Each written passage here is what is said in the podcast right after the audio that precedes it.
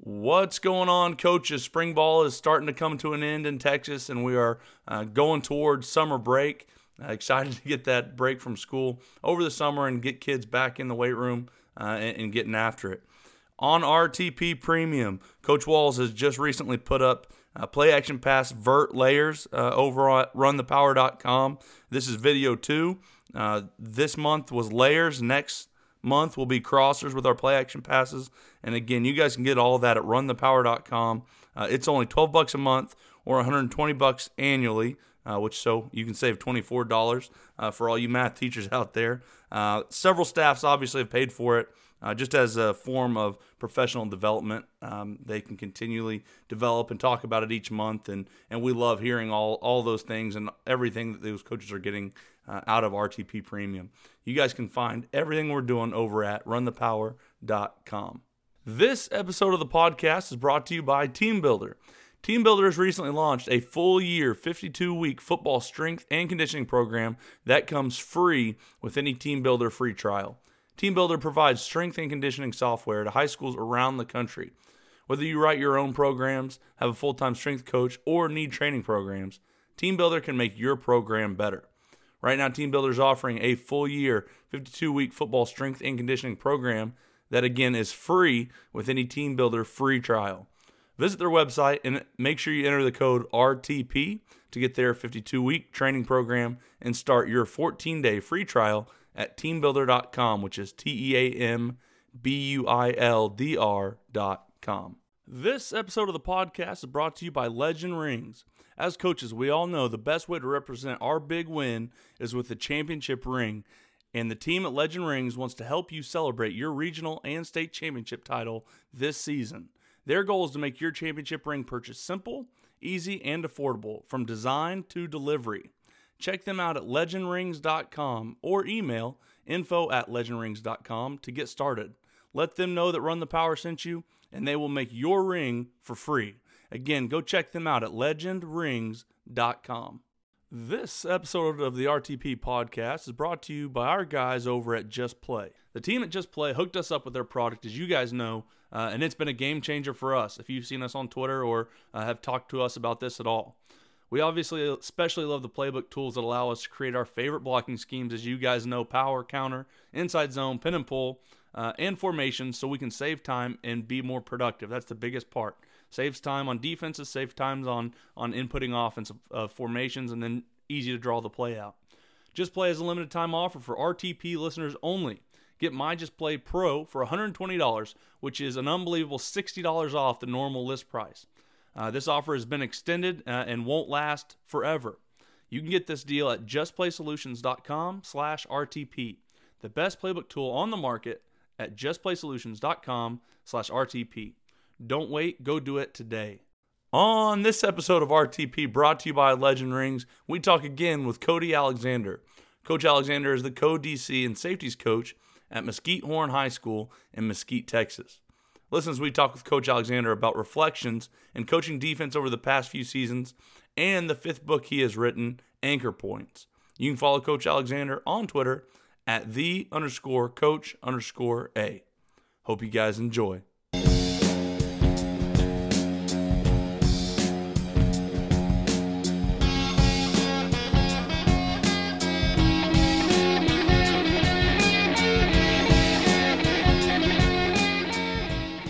Well, coach, let's go ahead and get this thing started. So I know, uh, obviously, we've already met you, you know, a few times and all that, but um, I, I, know you've got a bunch of uh, some new things coming out. I know, uh, you know, what is it? Is it a new book? Uh, I couldn't, you know, I, I, saw you were doing a, you know, obviously these last few years you've been you've been active, you've been getting after it. Uh, what do you got coming out new? Um, and and I've seen it all over Twitter from not from you necessarily, but from a bunch of other coaches. I mean every every time there's a like hey tweet out a high school coach that you want to get you know that that has helped you out a ton you're like and every single one you know everybody's at now when that happens. So what do you got going on right now? Well first of all i i appreciate it. I, I really truly believe like the best way to learn is to teach. And so i'm always trying to you know go this is what i found and i'm paying it forward. And uh, but I, I recently wrote a book anchor points which really talks about the defensive front Um, I think most people know me. Obviously, my website is Match Quarters. Uh, so it know me as a secondary guy, but one thing that I've really fallen in love with in the past couple years is really kind of pressure design, attacking pass pro, um, and analytics. And what I've done with with anchor points is really just taken what I've kind of been working on in the past couple of years of, of, front structure, being hybrid, things that I really we we were doing at Baylor back in a, a decade ago with uh, Phil Bennett, who's now at North Texas, and just kind of evolving that into what I'm seeing now and kind of putting things down. Because that's the one thing that I'm getting a lot of guys like, hey, I'm a four down guy, but I, I'm interested in this tight front, or hey, you know, I'm I'm running tight front, but we're seeing a lot of seeing a lot of things that are attacking us and i, I want to now you know maybe i need to get into some even spacing stuff and so how can i do that and make it as simple as possible? And i think that's the one thing that that i've tried to be really cognizant about and and what i've tried to excel at is making the complex simple and so that people can understand and put it in your own language and not necessarily kind of being rigid in my own way but teaching it in a way that you can take that back and say okay that makes sense i can i we call it this or we can turn it into that and so i wrote anchor points as that and that's kind of that's my new book that that i i just came out with uh, within the past month I think that's interesting. You know, obviously we get on and, and put a lot of stuff out there and we've got a website and we do that. And I think the few negative comments we have are there's coaches that are normally older coaches that say like oh this is just the same thing you know from 20 years ago and oh that's this and then that part of that is this and and you know i think kind of what we always say is yeah you're exactly right it's not anything crazy new but it, it's kind of how we've packaged it together how we help our kids learn all of these vastly different things put them together eh, you know i think that that even more than knowing individual things like you're talking about is is the most important. How do you package that in a way that and you can call it whatever you want but how do you package that? What do your packages look like you know so the kids can learn all these different things? Because just because you know you want to put in 18 different things well if they have no common anything and you haven't tied those together that's extremely difficult for a kid to understand or if you haven't put those in buckets. But if you can find the tie-ins you can tweak them to where somehow they they work with each other then then now that's the coaching part of it. That's the part where it's it's a system as opposed to yeah you know i've seen that play a bunch 30 years ago or, or you know whatever that that case might be yeah, and that was kind of the the last two chapters of the book really focus on pressure pass and being multiple in the way that you attack an offense. And that was kind of something that I took as here. Here's are like five or six best practice pressure pass pressure pass that you're going to see on every Friday, Saturday, Sunday. You're going to see them at some point. And then what I just did is is just simply put them in different front structures uh, and just showed them, look, you know, and that's the point of saying, look, you can do the same things, but if you just change the look, it changes the way that this attacks a pass pro, or it changes the way that now the offense is going to react.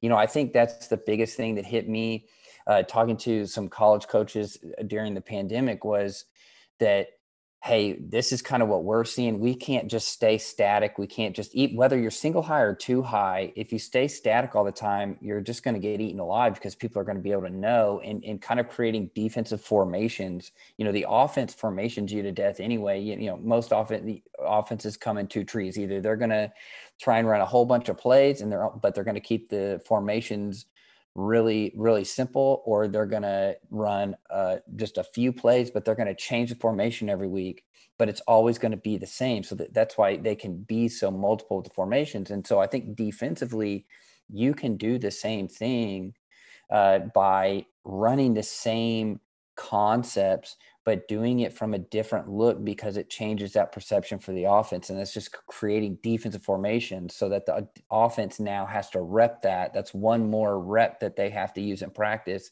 that, hey, they may not even see that for another three weeks from us. I think every every great defense that we see now, you know, it, it, doesn't matter where it's at. I mean, they have the ability to play so many fronts, uh, and and like you said, I mean, they're they're not worried about having a bust or something like that because they have it all built into you know the system to where it, all works right it, it, all matches the coverage structure it all matches their pressure philosophy but as an offensive line guy as an offensive coordinator it's so difficult to prepare for odd, odd stack, even, and, and all the different ways that teams can line up. And then not only that, you throw movement and blitzes on top of it. Yeah, I mean, to me, like a, uh, I just think like a, a, good example is like the guys that run the tight front and then being able to go from, and that's part of that was partly what's in the book is like trying to be able to go where's your from your home base, like the guys that run the tight front to be able to get into some of that nickel stuff. You know, Aranda runs that peso. Leonhard at Wisconsin is kind of in the same boat. They run that four down. All they're really doing is taking a nose out of the game and then they're putting a third corner in and yet because of their blitz structure they basically get back into a bare front or a tight front and so the fits never change for those linemen. I know when we were at baylor you know we're a four down team but then we're switching to what looked like a three down but really it's the same spacing. It, you're still playing even spacing you're still playing the same gap rules but it's just a different perspective and now you've got a flex defensive end instead of a solid five. And so now you can add to the coverage aspect it adds to the blitz game it adds to everything else. And so you can be multiple when you need to and i think that's kind of that that keep it like you you said is being able to be multiple yet keeping it all streamlined throughout the same place so you can install these things all at the same time and keep the keep the reads and the rules all the same for for when you're in even spacing or when you're in odd spacing. And i think it's just whatever your home base is then creating designs out of that in order to be able to to keep the kids understanding that. And i think that to me is where you can create those defensive formations is using what you do normally do in your base but giving a different presentation whether it is that even spacing or that odd spacing to kind of throw the offense off so, coach, obviously everyone would like to do that using the same 11 guys, right? You don't want to have to throw in a few new guys to be able to switch your fronts and do things. So, uh, you know, looking at, at doing something as, as simple, like you said, from even to odd look, what is the most important position to be able to have a dude at so you can do that? Is it that bigger athletic outside linebacker that can roll down, be a defensive end? Is it a, um, you know, a, a dude at safety? What, what's your, you know, what's your guy? You know, when where do you need to put him if you want to be able to be multiple uh, and keep your same eleven out there? Yeah, I really think it starts with that boundary outside linebacker, and or in a four down, what a lot of people call a rush end, um, and you know that kind of guy, being and, and being able to put that athlete. Now, a lot of people don't necessarily want to put their athlete into the boundary all the time. Um, but I do think with different ways you can you can change the front structures, flipping the front calls and things like that, having them line up to the field, having them line up to the boundary. You can create ways to get him in in one on ones with a with a tackle uh, to create that edge rush presence. But I do think the simplest way to do it, you know, and I've been running. What's interesting is you know the entire time at Baylor we were running a four two five, and then you know since I've been at the high school level, it's all been three man fronts. Uh, and then this past year, we kind of ran, we were running a, a, uh, hybrid three high system. So I've kind of done it all and I've done it with all different types of athletes. And to me, the most important position in terms of being hybrid is one, your your out your nickel or your Sam linebacker or outside linebacker or, or whatever you want to call them, the overhang to the field has to be a dude. Um, and then I think that boundary overhang has to be uh, somebody that can now. That's more of your big hybrid, whereas your small hybrid is going to be to the to the field.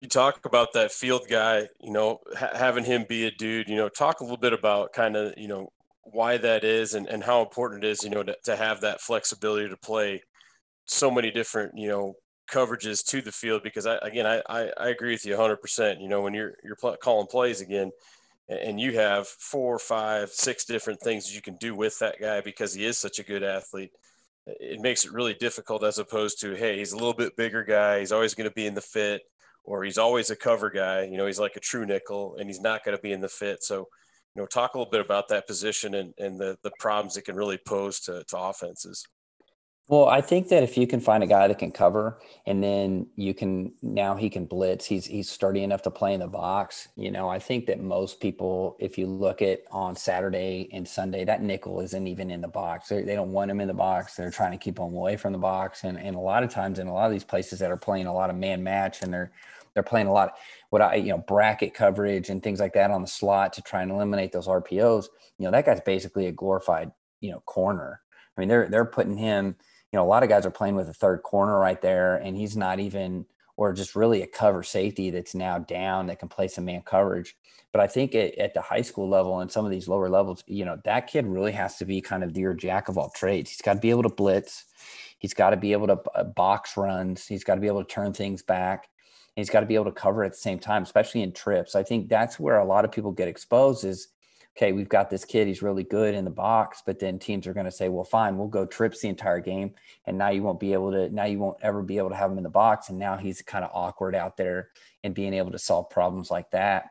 You know, so to me, that's kind of why that guy ha- is so important. And I, I remember when I was at Midlothian, you know, we didn't have an outside linebacker that could actually really cover. We had two true like three, four outside linebackers, and they weren't great at coverage. And so we had to create ways, you know, we experimented with over rotation, but then we realized, well, okay, we're a man short to the boundary. How are we going to fix that? The kids weren't really comfortable doing it. And so it's, it's one of those things where you know you, through experimentation you kind of learn like that guy has to be a dude and when you have a guy that can cover and you have a guy that can that can play near the box and be physical then now you're now you can be so much more multiple on defense and really it opens a lot of doors for you. So coach with that in mind obviously you're at college you know if you're in college you get to go and and recruit the dude that you need to be at that position. As you kind of already talked in high school, you kind of got what you got, but um, you can probably do some things to make sure down the pipeline you're going to have that guy. Um, what are some maybe some different positions you look at to change guys from, or or um, you know maybe how you guys look at it as a defense with how you share with the offense? I mean, is that is that going to be who you're going to go for you know, very first when you were talking about the offense, you're going to go for that guy. Um, it, you know, or would you be, you know, hey, we've got a really good safety, but we're okay bringing him down to that spot because it is so important. How do you make sure, not make sure, but give yourself the best chance to say we're going to have somebody there, knowing that that is such an important position for you guys? You know, I've always kind of had the Jimmy Johnson approach of move guys down, don't move guys back. Hmm. Um, you know, I think that you've got maybe your third corner is a little bit slower, but he's a little bit physical. Okay, well, now maybe you can play him at that nickel spot and maybe you can place him, maybe you can tweak the way that you're running some coverages. Maybe you run a little, maybe you've got two really hard hitting safeties that aren't great in coverage. Well, I've got, I've got that maybe I can move that guy now inside to the nickel spot. Now we're running a little bit more bracket. Now we can do some things where, now we're blitzing. Now we've got a speed guy blitzing the edge and ha- creating an edge presence to the field when we do want to pressure. I think to me, when when I look at player development in the off season and I'm looking around, I'm uh, you know I'm thinking about how many athletes can we get on the field and then because that just opens more doors but I, I, truly believe you know jimmy johnson used to approach it, was like look if you were a running back at high school you could be a linebacker you know if you were a, a linebacker in high school we can put weight on you and you can be a speed rush d end and so i've always felt like you can move guys down uh, and and I, that into my experience, you know, I've I've been able to say, you know, I, we did that uh, at Midlothian at my last place. You know, we had a I had three really good corners. So we needed to play that third corner because he was one of our best athletes on the team. He was one of our best defensive players. And to put him on the sideline or to just create a package that we only ran on third down just wasn't going to work for us. So we had to find ways to uh, get him on the field. He wasn't a great tackler. So, so, uh, we kind of put him to the boundary and we let my kind of my boundary corner who's kind of a little bulldog could do all everything you know he's a real tough kid. We could now we could press and we could blitz him and we could kind of use him in more of a you know cloud coverage and and kind of cut him in the boundary and, and let that kid be more of a center field safety. So to me i think it's adjusting what you have already in the playbook, but allowing your best 11 players to get on the field. Because, I mean, at Midlothian, we ran the flex bone. And so if we weren't scoring points, we had to make sure we stopped people. And so we had to make sure that our best 11 players were playing on defense. And so for me, that's kind of the approach. And it was a blessing uh, to be part of that system and, and really learn that, man, we got to put the best 11 no matter where you're at. Uh, and, and, whatever it means. I mean, even here at Horn this past year, we we kind of struggled through the first part of the year with a lot of different things and we finally realized you know what? Our best outside linebackers are these two sophomore kids and why don't we just go ahead and play them and because of that we're going to need to play a little bit more bear zero. And so we ended up like let's do last three games of the season just played bear zero and it was successful for us. We, we were relatively successful in the last two games. So it's just you know to me it's just adjusting what you have and letting the kids be successful that's so interesting that you say that. It's funny because me and Walls in, in 2015, um, you know, we had this really, really good tailback. Now, he wasn't our starting tailback, but he was a really good one, really explosive. He just kind of got gassed out after a couple snaps. But um, you, for half halfway through the year, our head coach telling our defense coordinator, "Hey, we got to get him over on defense, put him at D end." And and as you know, almost as dumb as it sounds to put a tailback at, at defensive end,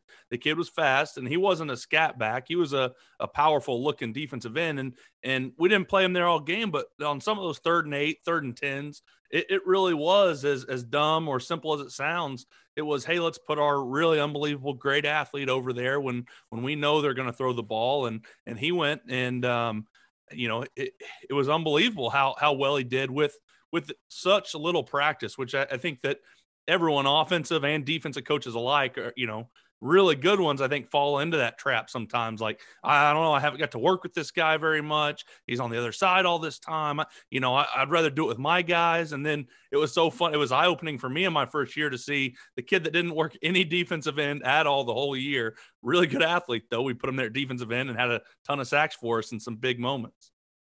Yeah, and I, you know, we we've talked about that at Horn about because where I'm at at Horn is a very we we have a ton of athletes. I mean, we have athletes everywhere, and uh, we we just don't have a lot of big guys. And so being that's why we run the three high system, and we kind of have a four safety system that we run, and it's unique to us, and it's because our kids are unique. But that was what we had talked about, um, and and really had we had had it been a different year had we been able to do some different things and really been able to keep kind of some of that camaraderie and, and some people didn't get injured we would have been able to have like you said like hey let's put our starting running back who's a division one athlete let's go ahead and put him at um, let's go put him at dn because you know at the end of the day like hey you know he can go get the quarterback. And i think that that's the other thing you, you hit the nail on the head is like guys overthink it and they're like well i haven't had time to work with them. Well it's not really hard to edge rush and tell that guy, hey, go get the quarterback. The kid's right. a natural athlete.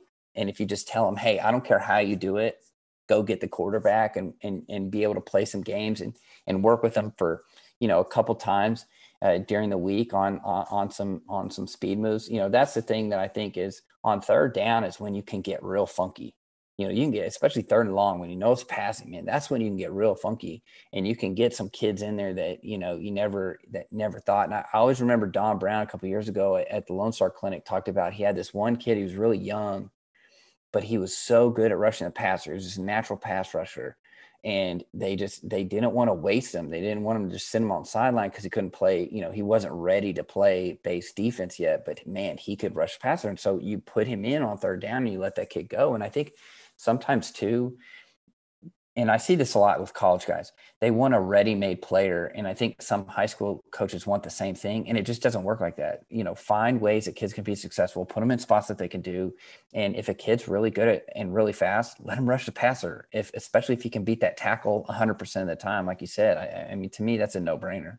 Yeah, people spend way too much time. I, am with you. Too much time on you know what what can't the kid do? You know, I mean, I, you're, right. you're, gonna you're gonna nitpick all the time. I mean, there's there's guys in the NFL, you know, hey, this this guy can only run, you know, five routes. Well, run those five routes because he's always open on those five routes. So, you know, I, I, think there's a lot a lot to be said with that. I mean, you know, personnel rules the day. Um, coaches probably give themselves too much credit, and and you know, if we would probably just kind of listen to your gut and, and let your athletes get on the field, a lot of times it just kind of works itself out, and then you're just making adjustments as you know the coordinator. Hey, hey, Jimmy's great at rushing the passer. He might, you know, leave some things. He's going to be up the field. He gets kicked out. You know, how do we fix that? You know, if, if so-and-so is really good against the run, we're, we're going to see, you know, wide runs against him. But like, once you kind of know his limitations, then to me, it's on the, co- the coordinator or the, the coach to, how do we fix those things? Or, you know, how do we have to kind of manage if they start attacking those things? Yeah. And I, I mean, you know, I, I think that that's a you know this year I had a I had a, a kid I think he's going to play in the NFL Um, I was blessed enough to land in a spot that had two Division One corners. Would have never thought that at the beginning of the year that when I came to Horn, I'd have two Division One corners. I got a kid going to UTEP and a kid going to SFA. Both are great kids, and they they deserve everything. Um, and I, I, think the kid that's going to SFA is probably going to play in the NFL at some point. And it, he just he's raw and he he had a lot. And when he's so when they're so long like that, he's six he's six two, and he's just long and he had these eh, just long legs and and and I think too it comes down to technique. Like I'm trying to teach the base way to do it, and I'm watching him and I'm like, man, he's just really uncomfortable. He, this doesn't feel comfortable. Okay. Well, instead of doing what I call a feather technique, which is kind of like a motor technique for your feet, I, I taught him the kick step, which is a little bit easier for taller guys and it kind of felt more comfortable. And then, man, boom, it like about halfway through the year, he just starts excelling and, and, and he just looks great. Whereas the other kid who's going to UTEP, I mean, he's a footwork guru. He can do anything that I ask him for footwork wise. He's great at it. And so, you know, to me, I think it goes back to the coach. Like, there's so many guys who have probably left this game that had had game still left in him, but because the coach wanted a square peg in a round hole, that they couldn't, you know, trying to put that thing in there, and they're like, oh, well, he doesn't fit, so he's not going to work. And and you know, I just think that you got to find ways to to work with your kids because, like you, you know, you said it, you know, at the high school level, we don't, we can't pick our kids. Our kids, our kids just come you know that's why i never complain about i'll never eh, you know and if i do i tell i tell my guys to remind me like look these are our kids we can't complain about who walks through that door. We just got to coach them and we got to create ways that we can be successful with them. Because if you don't do that and you're just always expecting, oh, I need him to do this, well, then maybe sometimes you can't. So I, I, I try and always in the off season find new ways to teach things, different footwork drills, different ways of, of, of kind of attacking different things. So that way I can add to the toolbox. Hey, he can't do this, but man, he can do this. And I think to me that, you know, we found this out this year too. Like our kids are really good at man coverage, not really good at, at zone coverage. Well, then why are we playing? You know, we, we about three, four games in season, we're looking at the analytics, we're looking at the data, and it's like, man, we're we're okay at zone, but we're really good at man. Let's start playing a lot more man. And so then you start kind of playing playing that way. And I think to me, that's as a coach, if you're ignoring that fact, then you're doing an injustice to your kids. I, I love what you say there too. And I mean, it, it kind of brings me back. I've, I've had these thoughts quite a bit lately, but like thinking about like indie drills, like it's almost like in the classroom, you know, in the classroom, I, I might do a lecture and I expect everyone to do it exactly the same, you know, and a lot of us maybe fall in that same trap when we're on the football, on the football field, you know, you're, you're mentioning it. Hey, if I have an indie drill where everybody's doing the same feather technique, you know, and one guy's could be a stud, but he can't master this technique. Why don't I modify it? So, I mean, I've become more of a fan of a lot of just, you know, the group work or the competitive work where it's now they're in one on ones and you can kind of do the individualized coaching. Like you need to work on this, you need to play this technique, or you need to, you know, whatever it might be. I, I've, I've honestly gotten more towards that than I have indie time simply because I feel like it, it, it's a lot better. Now, I granted, there's gonna be things you got to learn to tackle, you got to learn, you know, to, to strip yeah, the ball, things like that. But they're going to be universal skills. But you know, a lot of the other type skills I've kind of started, you know, almost kind of putting them in boxes. Here's the stuff I'm going to do in indie that everybody kind of needs to do, and then the other stuff that's going to be a little bit more individualized. I'm not going to touch it in indie. Right. And it, uh, like a great example of this is that um, if anybody's followed me at all, they know the daily must kind of the footwork drills that, that I, you know, I kind of preach about starting every day. And then I started thinking like, we're about halfway through the year. And I'm like, we've got to get to some other things. Like we didn't have spring practice. We couldn't even practice until really uh, with it against an offense. We're doing all, all we could do is footwork drills. Well, our kids are already really good at footwork drills um, that's what they do. They do that for fun. Like that's what my kids do for fun. They go to their DB guy and they do footwork drills and they do this. And it's like we're they're already good enough athletes. And so finally, about about three four weeks in the season, I, I turned to our defense coordinator. I'm like, in a meeting, I'm like, are we dumb for doing like the daily must every day? And like my corners coach, my corners coach is a great young coach, uh, Coach Onick, and he goes, yeah. He goes, you know, Cody, I've been thinking the same thing. He's like, our kids are already really good at it. And I was like, you know what? Forget it. Like that's that's five minutes that we can steal with what are we not good at what are we not getting and more work with football iq and scheme based and working on the opponent and just forget the footwork and you know what it was one of the best it, to me that if i take anything away from this crazy roller coaster of a year it was just kind of like look you've got to be flexible. And i you know and if you're not flexible and you're rigid this was this is probably going to be a really rough year on you or it was a rough year on you because you can't you got to be flexible you got to adapt you got to be able to grow. And to me being looking at the kids it was like look i'm again I, I, caught myself i'm trying to put a square peg in a round hole and it just ain't working it's not going in there so we need to quit doing these daily musts quit working on so much footwork because i'm looking at it i'm like dude we're doing it perfect like every day like what's the point like we've got other things that we could be working on and so being able to steal that five minutes i think was that was kind of like one of those like epiphany moments of like i'm just doing a drill to do a drill and check a box and I don't want to be, ever be that guy. Like uh, this is the way we've always done it, or I just need to check this box off. Like I don't want to be that guy. Well, that's exactly right, coach. And and you know, like you said, especially for offensive linemen, I think you know, so many offensive line coaches get into because it is such a heavy technique. No, this is the technique. You've got to do it like this, and then and then you watch. You know, you've got a horrible stance. We got to go over stance thirty minutes a day because everyone's got to have the exact same stance, and then you know, I'm seeing a kid kill defensive ends or, you know, whatever. He, he's drilling people on, on double teams. And his first, you know, maybe his first step looks horrible or he's carrying his hands in the wrong spot, but every time it works, I, am not, you know, I've, I've gotten to the point where, hey, well, if it works, well, okay, then I've got a bigger fish to fry at the high school level right now. I mean, um, it, it, works for you. Um, and, you know, for whatever reason, you're a good enough athlete where you don't get beat inside, even though technique says you've got to have this certain foot to not get beat inside, but you don't ever get beat inside, then then we're not going to worry about it. I, I, want I want us to be really good, and if you're if you're playing really well, then let's let's work on other things, or let me work with some kids that aren't playing really well, and let's get them uh, up to speed.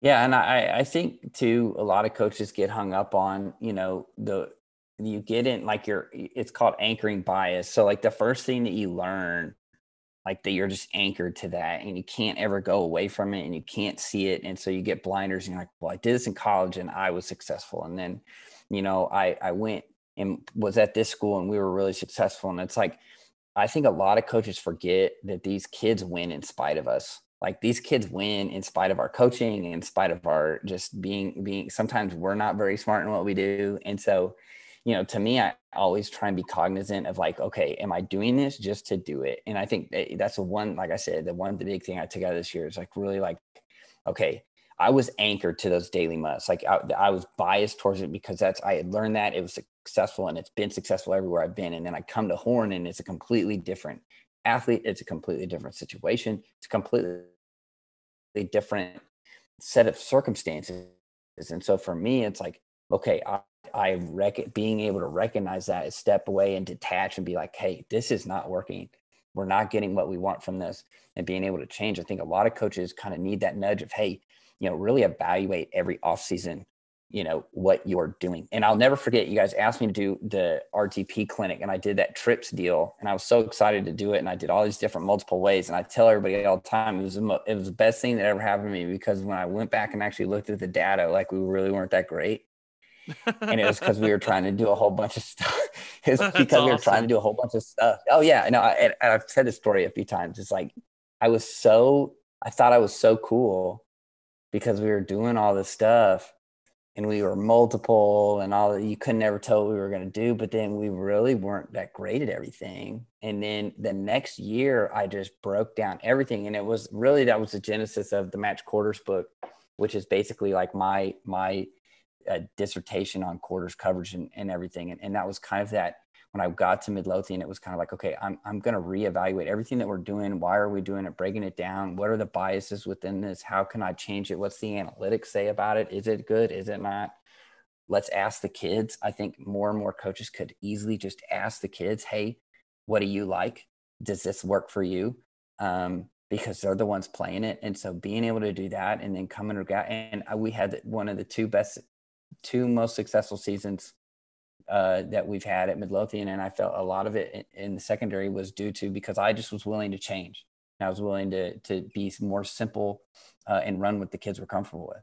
That's such an awesome story. I mean, you you sit back and you know you, you sit here and talk scheme and talk all the the cool things we want, but at the end of the day, it's it's so awesome to have you know a support structure, a staff that you can honestly you know talk to. You go to your DB guy and he can say, Coach, I I, I agree with you, you know, and, and you can have those conversations, and at the same time, you know, you you can go back yourself uh, and that's what i love about you know doing clinics and and being able to talk ball and be on rtp it's so many avenues to collaborate and think and evaluate and reflect yourself.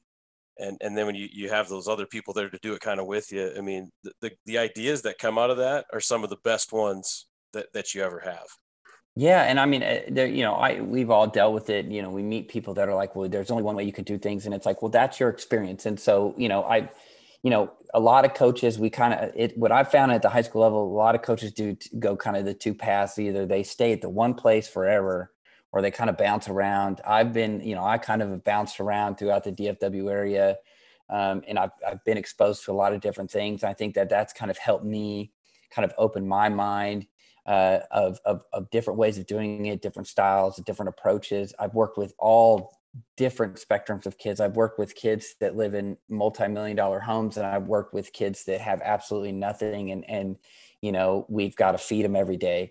So to me, like being able to do that has been an absolute blessing. And, and one of the things that I've taken away from that is just the flexibility part and always looking inward and don't look outward and ask, what can I do for the kid? You know and i felt like again that re that affirmation this year of you know especially with the daily must and some of the things that we were trying to do it's like look man we just need to do what's best for the kids and what they're good at.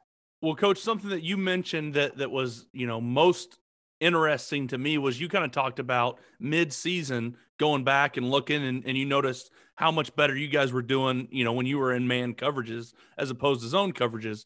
Uh, something that i learned from coach walls uh, when he was there at Broken Arrow was he always made made us go through, made me go through and and see, you know, our proficiency basically in our different run schemes. So uh, we broke it down, and now I've gotten to where I break it down three times. You know, first part of the year, second part of the year, uh, and then against our our teams. You know, our, our four teams that were the real teams that we needed to beat. You know, throughout the year, so we could adjust off of that.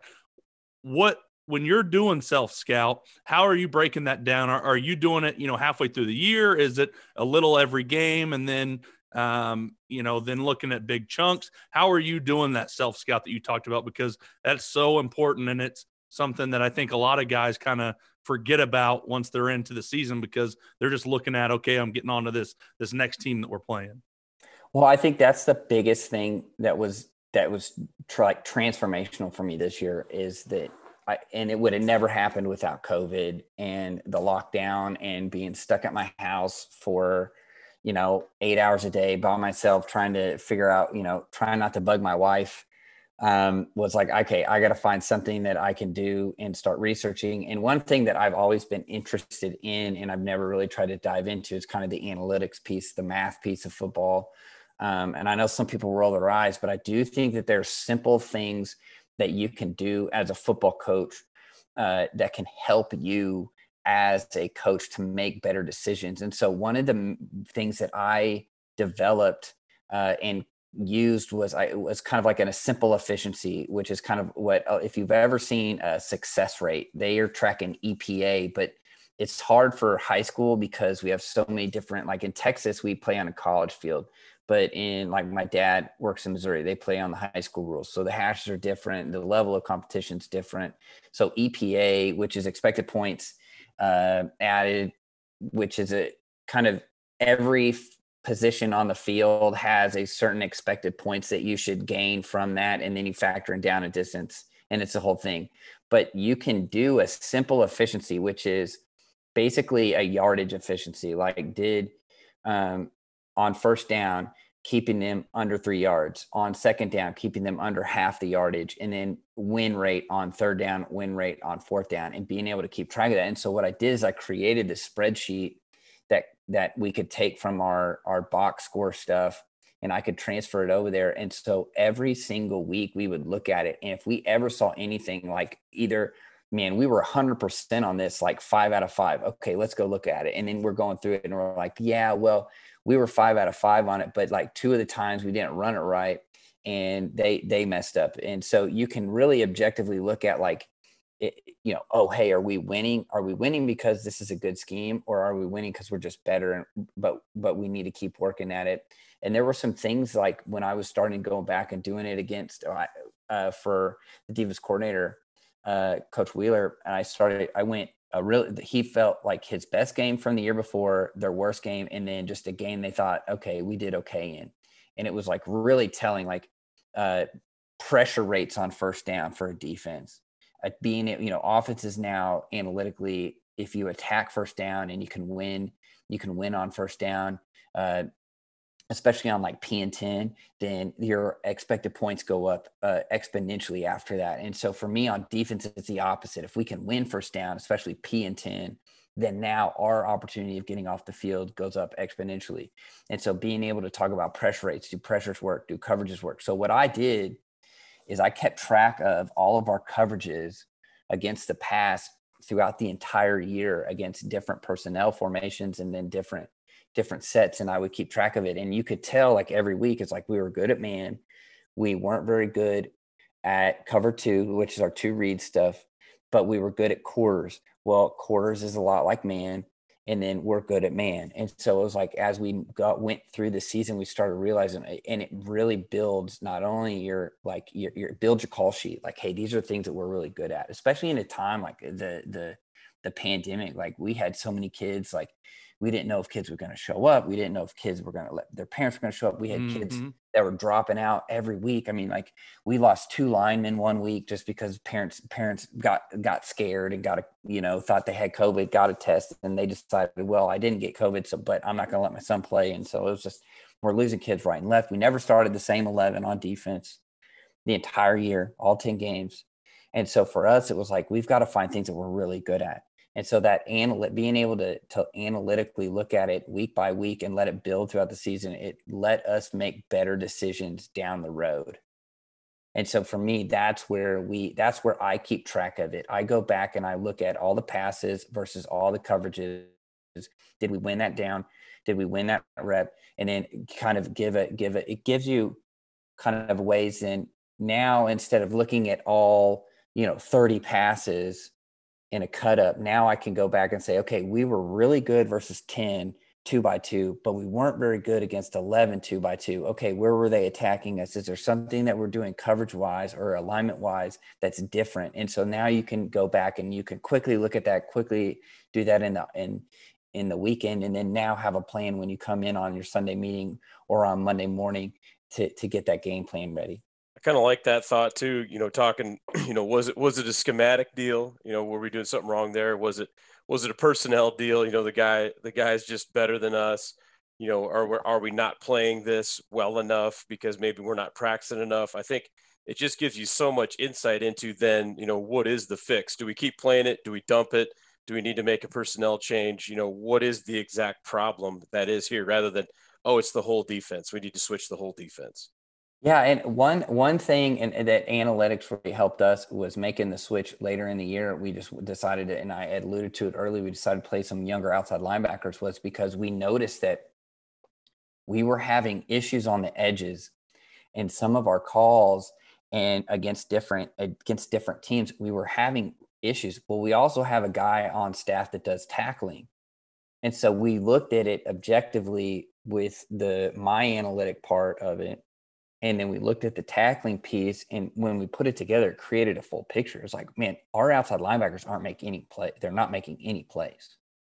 And so we've got to find ways now because if you don't have overhangs, you're screwed. There's no there's no defense in the world where if you don't have overhangs that you're not going to be successful. And so for us, it was kind of like let's just make the switch and let's, you know, because they're a little bit younger, let's kind of blitz them into position. And that's kind of where we got that bear zero and bear cover one stuff towards the end of the year because we were good at zone. I mean, we were good at man and we had good outside linebackers that could that could that could run.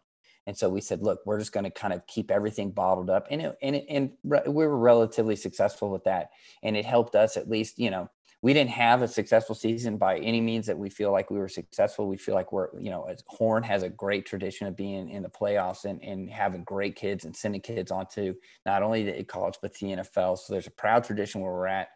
But it, we, we knew we were young this year and we felt like, okay, we're going in the right direction. We're putting our young kids in situations where they can be successful. So when we get to the off season, it's not just like a, you know a pity party of like oh we're terrible. We don't you know there's there's some light at the end of the tunnel for these young kids going into this this new year.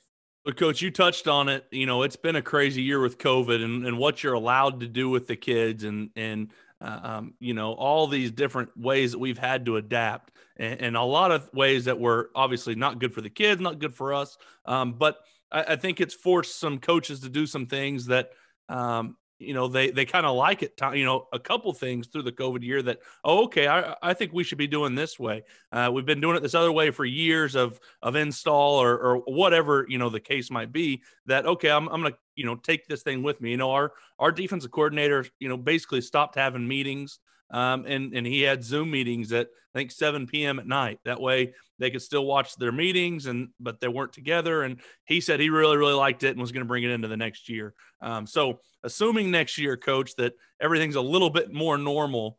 Um, what um is there anything that you would bring from from what the way you guys had to change things up from this COVID year into a regular season uh, after seeing it yeah, I think one of the biggest things that we did was uh, now we have the facilities. I mean, I think people that are outside of Texas kind of have a perception of the facilities that we have. Not everybody has access to this, but we had three locker rooms and we were able to not only separate our freshmen, but we were able to separate our JV kids from the varsity and being able to use that separation of, you know, the JV kids were able to get one-on-one coaching time and i think that's the one thing that at every program i've ever been at that's been the one hindrance is that the jv kids are basically tackling dummies. They don't get a lot of individual time.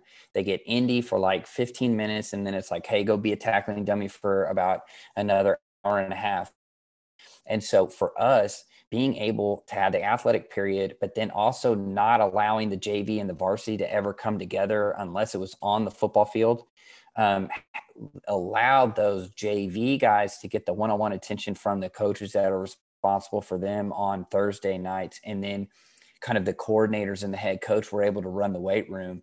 Uh, with the varsity guys. And so, kind of, and then vice versa. And so, keeping those guys got not only did they get the individual time on the field, but then when they went into the weight room, they were getting individual time as well. And the coordinators were able to see them in the weight room and i felt like that to me was really powerful for the for the younger kids is that not only did they get the individual attention on the field but they also got the individual attention on the weight room and i think that's something that we probably won't change is that we probably won't lift them together i think a lot of teams lift together they do jv kind of JV and, and varsity kind of live together because it's kind of the whole programs in together. You know, some of these bigger programs can't do that.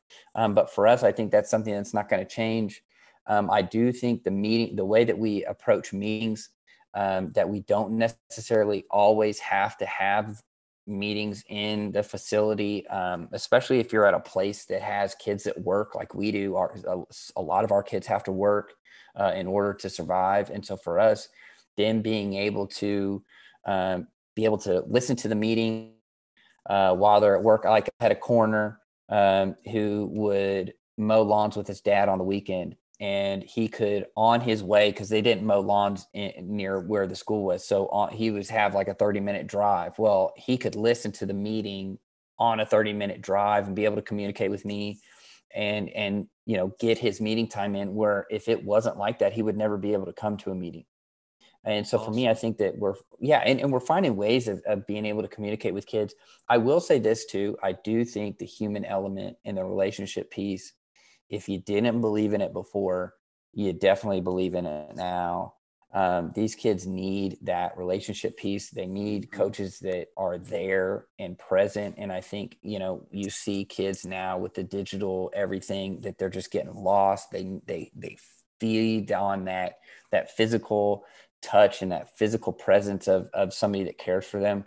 And so to me, I, I really think the weekends have changed that the way that we're going to attack the weight room and, and be able to divvy up the divvy up the, the the JV and sub varsity and being able to give those sub varsity kids a little bit more one on one time. And then obviously, you know, being more cognizant of the player's time uh, and and making sure that they're not up here all the time. That hey, we can meet later in the night and we can we can do some things and we can talk uh, and we can do meetings uh, kind of on their own time. Yeah, love love all those those aspects of it. I mean, again, you know, at, at the end of the day, they're, they're still kids, you know, and and we, we got to be able to find ways to, you know, still make the football piece of it, you know, fun and win and do all those things. But at the same time, hey man, your kids, you, we we care about you.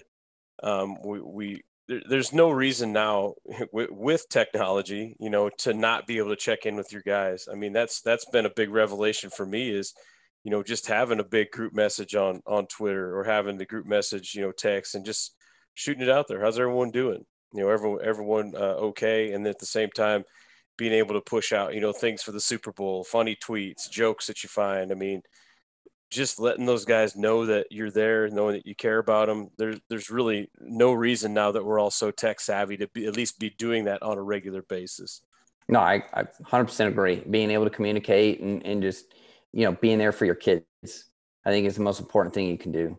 Well, Coach, uh, obviously we brought you on because we were excited about Anchor Points. Um, and and, and want to be able to make sure you get to plug it again. Uh, but it looks like you know I was counting through one, two, three, four, five different books. How are you finding the time to do all these books? Me and me and Coach Walls thought about compiling basically just, and it would be a cheater book. You know, take take some quotes from guys that we've had on the podcast and put them in a book, and and we think that'd be good. But man, it, it takes some time, and and you know, it's to to have that many books out, Coach. That's pretty um that's pretty impressive. Well, I appreciate it. You know, I, I just I just do it. I don't know my mind the way that my mind works. I don't have to just sit in, in long form. I can I can type for you know I I've got three kids at the house, and so I've got a seven, a three, and an eighteen month old. So it's not like I can come home and sit down um, for long periods of time. I don't know. This way God bless me with the, my mind. I can I can jump from one thing to another, and even you know when I find downtime, I try and write um, a lot of the stuff I've had, and I just I kind of compile it. You know, I learned from uh, Chris Brown, who wrote uh, he's smart football, and I think he's kind of like a you know Mount Rushmore in this whole kind of kind of deal. And to me, you know, he told me one time, he's like, you know, write small pieces and then start putting them together, and then eventually you'll write a book. And and that's that's kind of always stuck with me. And so a lot of the things I get ideas, I start writing. I put I put things together you know, the breakdown book that I put out during the the lockdown, I had had that sitting around oh for probably a, a year and a half. Um, and then with the time, I just was like, I've got a lot of time. I'm just going to start putting it together. And I just started putting it together. And then I released it during the summer. And then the anchor points again, like I had been working on that for a while too. I paused, wrote the wrote the um, breakdown book, and then I finally finished uh, anchor points uh, the season went, uh, you know, obviously with the season pushed back, I couldn't put it out well like I normally do during Thanksgiving. Mm-hmm. So I, I, pushed it out a little, a couple months and finished after the season. But yeah, you just find time. You know, I get asked that a lot, and I don't know how I do it.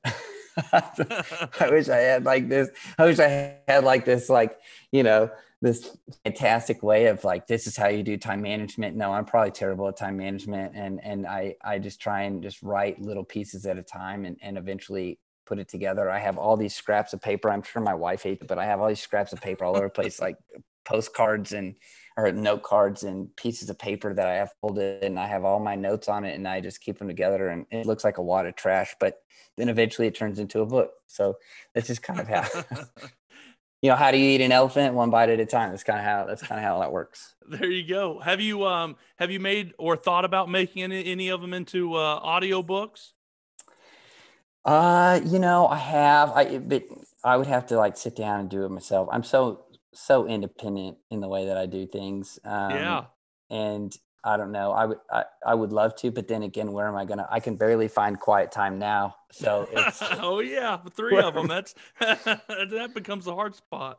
Oh yeah, and of course this this week they've all been sick, so it's been when the little ones are sick, it's never Oh. fun. So Well, then you're not getting any sleep, and your sickness is coming if you haven't got it already. Because right. now so you got no sleep, and they're they're uh, they all want to do is cuddle up with you, coach, and they cough or sneeze right in your face. So yes, you just know you know it's coming. You have uh you have a boy or a girl at seven years old. so I have a seven year old boy, I've got a three year old boy, and then I've got a sweet angel, uh, an eighteen month old girl that has to live with these two older boys, especially the three year old.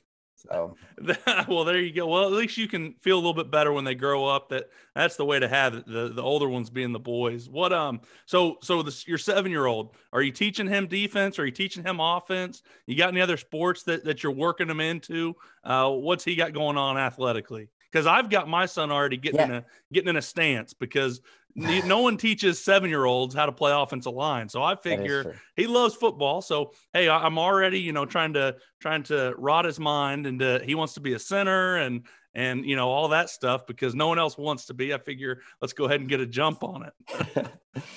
he uh, randomly likes uh, goalie. There is Yeah. not very many kids that like to be a goalie. Um, so with that, he likes he he wants to be a receiver, and so that kind of goes with the eye hand coordination and the jumping and all that stuff. And so he he's always it's it's just really odd. He's really like that. Now I don't think he will be the defensive one. My three year old Um, That's so funny. You can already tell. Oh man, my three my three year old, he loves to get hit. He likes to just be really rough and he's he's built like a brick house. And so I think he's gonna be more of the the defensive one, whereas the older kid I think is gonna be more he might be the quarterback receiver type type uh there.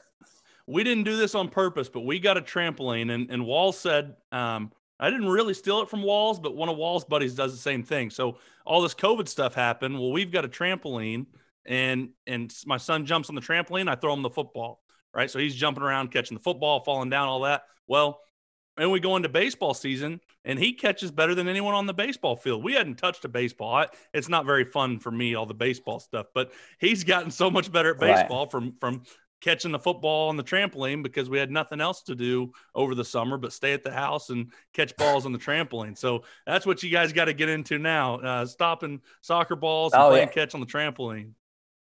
That's what. So my my in laws had bought a trampoline um, because my seven year old asked if they could get a trampoline, and so of course my my father in law bought one. And so who do you think put it together? It was me that had to put that together. So um, Of course.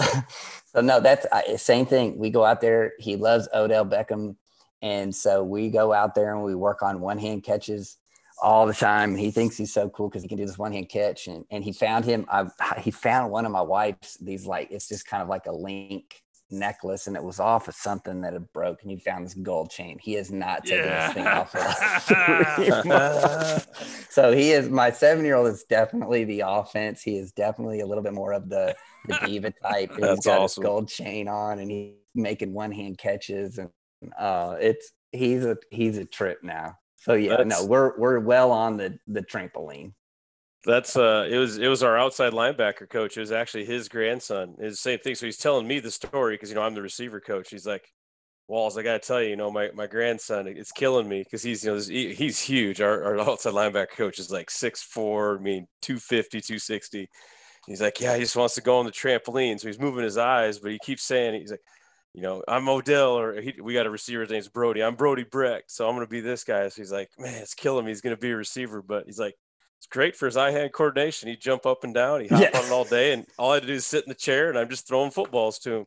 Yeah, it's it's awesome. And so we would go out there for like an hour and I just throw I just throw them all different types of balls and and everything. So yeah, we're we're well on the trampoline and and making one handed catches.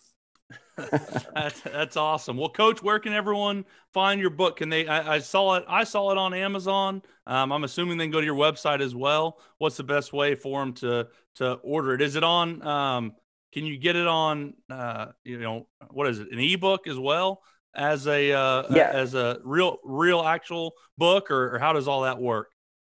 Yeah, so if you go to matchquarters.com uh, click on uh, books. It's one of the drop down tabs. So if you're on your phone, you can either click on books or um, if you click on the links page as well, it takes you to all the different articles that are written. And at the very top is an, uh, that you can also type in uh, Cody Alexander under books and you can get them on Amazon. They have a Kindle version and a paperback version uh, of all five of the books. So I, I have the digital and I have I have the paperback. And then if you're interested in, I, I've moved match quarters over to match quarters Substack, which is just matchquarters.com or dot substack.com, which is more of a subscription based site. Um, and so I've kind of moved moved kind of everything over there. Uh, so you can subscribe to that and things like that. So I've got a couple different ways that you can get match quarters either on a weekly basis or you can you can get the books. Well, awesome, Coach. I appreciate it, man. Thanks for spending the time. Especially, I know you got all the sickness. This might be a uh, a fun thing for you. Wife's got to go take care of the kids for an hour while while you get to talk. So I, I understand that. Um, tell her that you're working your butt off, but uh, get to talk football and, and be away from the sickness. Um, I told uh, Darnell Whitaker. Um, I told him I was getting on with you. He said to make sure and say hello. So uh, he said hello, and and again appreciate your time, man. That's right, man. I love I love the Bubs, man. Tulsa's finest. That's right. I appreciate you guys having me on here and, and really giving an outlet for coaches to get better and, and to be able to communicate with each other and grow. I mean, because to me, that's what it's about. It's about learning and growing and just finding mm-hmm. different avenues of getting better. Amen, Coach. We'll, uh, we'll as always, we'll be in touch, man. You're one of the uh, the go tos when I got defensive questions. Appreciate you. And that's going to do it for this episode of RTP. We want to again thank all of our sponsors. You guys make sure and go check them out. Help grow our community by telling other coaches about Run the Power. And if you enjoy running the power, go get your shirt, long sleeve, or hoodie at runthepower.com. Also, if you have any topics or any questions you would like for us to discuss in the next podcast, simply rate our podcast and then leave a comment in the writer review section of the podcast app.